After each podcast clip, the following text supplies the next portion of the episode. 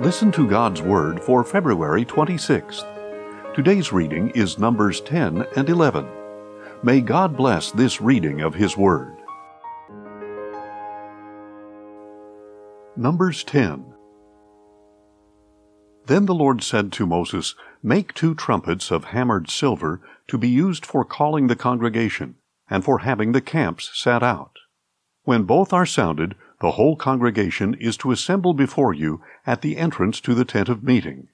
But if only one is sounded, then the leaders, the heads of the clans of Israel, are to gather before you. When you sound short blasts, the camps that lie on the east side are to set out. When you sound the short blasts a second time, the camps that lie on the south side are to set out. The blasts are to signal them to set out. To convene the assembly, you are to sound long blasts, not short ones. The sons of Aaron, the priests, are to sound the trumpets.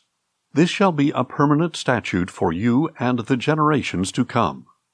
When you enter into battle in your land against an adversary who attacks you, sound short blasts on the trumpets, and you will be remembered before the Lord your God, and saved from your enemies.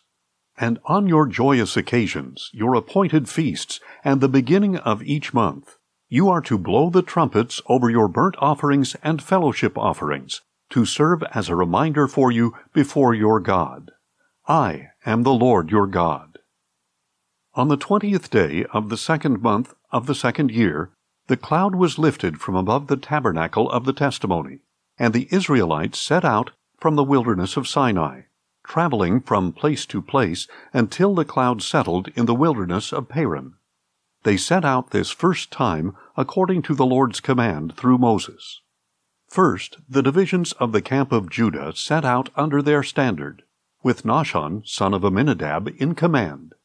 Nethanel, son of Zuar, was over the division of the tribe of Issachar, and Eliab, son of Helon, was over the division of the tribe of Zebulun. Then the tabernacle was taken down, and the Gershonites and the Merarites set out, transporting it. Then the divisions of the camp of Reuben set out under their standard, with Elizur, son of Shedeur, in command.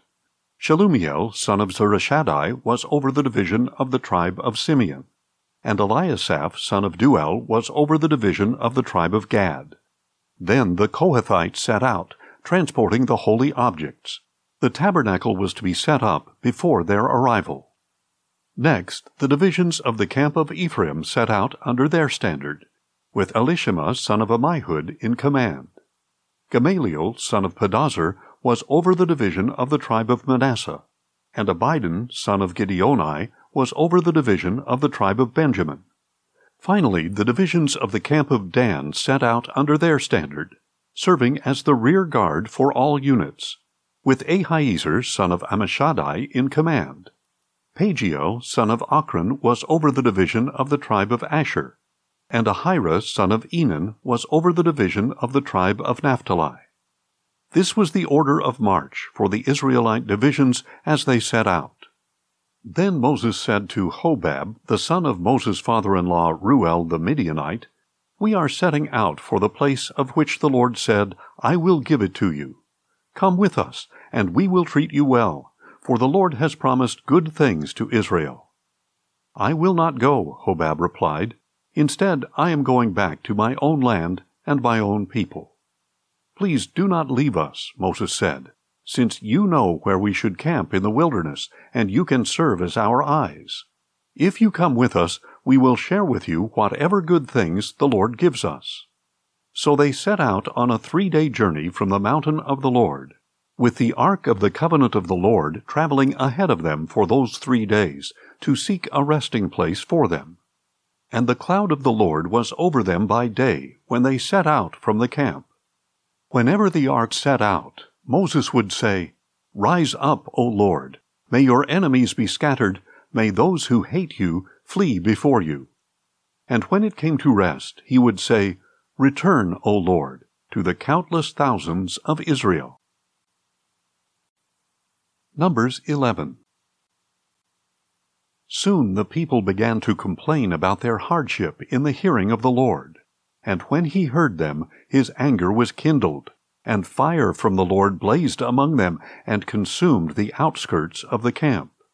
And the people cried out to Moses, and he prayed to the Lord, and the fire died down. So that place was called Taberah, because the fire of the Lord had burned among them. Meanwhile, the rabble among them had a strong craving for other food. And again the Israelites wept and said, Who will feed us meat? We remember the fish we ate freely in Egypt, along with the cucumbers, melons, leeks, onions, and garlic. But now our appetite is gone. There is nothing to see but this manna. Now the manna resembled coriander seed, and its appearance was like that of gum resin. The people walked around and gathered it, ground it on a hand mill or crushed it in a mortar, then boiled it in a cooking pot or shaped it into cakes. It tasted like pastry baked with fine oil. When the dew fell on the camp at night, the manna would fall with it. Then Moses heard the people of family after family weeping at the entrances to their tents. And the anger of the Lord was kindled greatly, and Moses was also displeased. So Moses asked the Lord, Why have you brought this trouble on your servant? Why have I not found favor in your sight, that you have laid upon me the burden of all these people? Did I conceive all these people? Did I give them birth, so that you should tell me, Carry them in your bosom, as a nurse carries an infant, to the land that you swore to give their fathers? Where can I get meat for all these people? For they keep crying out to me, Give us meat to eat. I cannot carry all these people by myself. It is too burdensome for me. If this is how you are going to treat me, please kill me right now if I have found favor in your eyes, and let me not see my own wretchedness. Then the Lord said to Moses, Bring me seventy of the elders of Israel, known to you as leaders and officers of the people.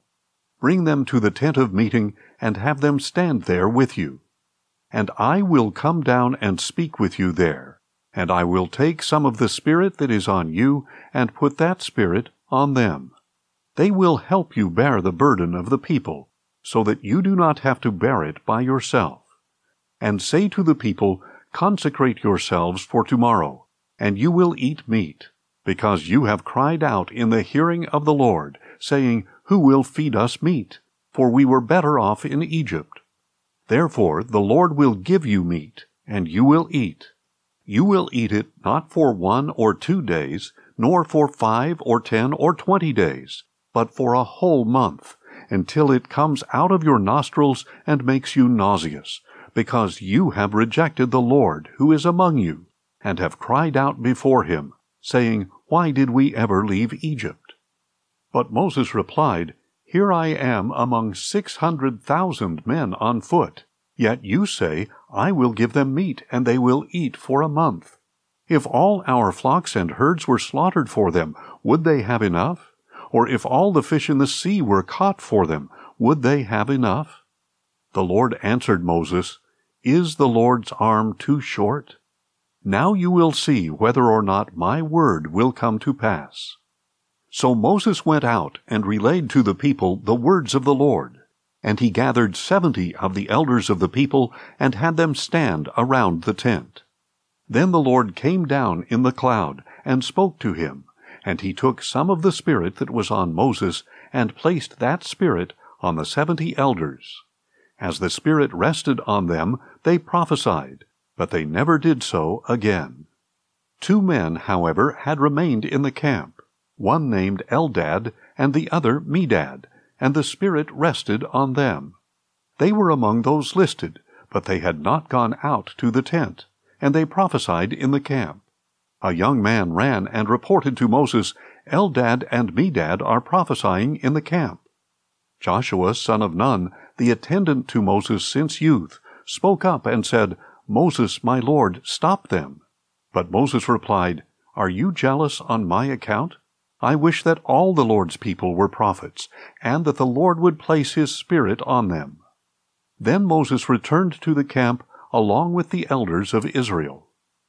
Now a wind sent by the Lord came up, drove in quail from the sea, and brought them near the camp, about two cubits above the surface of the ground, for a day's journey in every direction around the camp.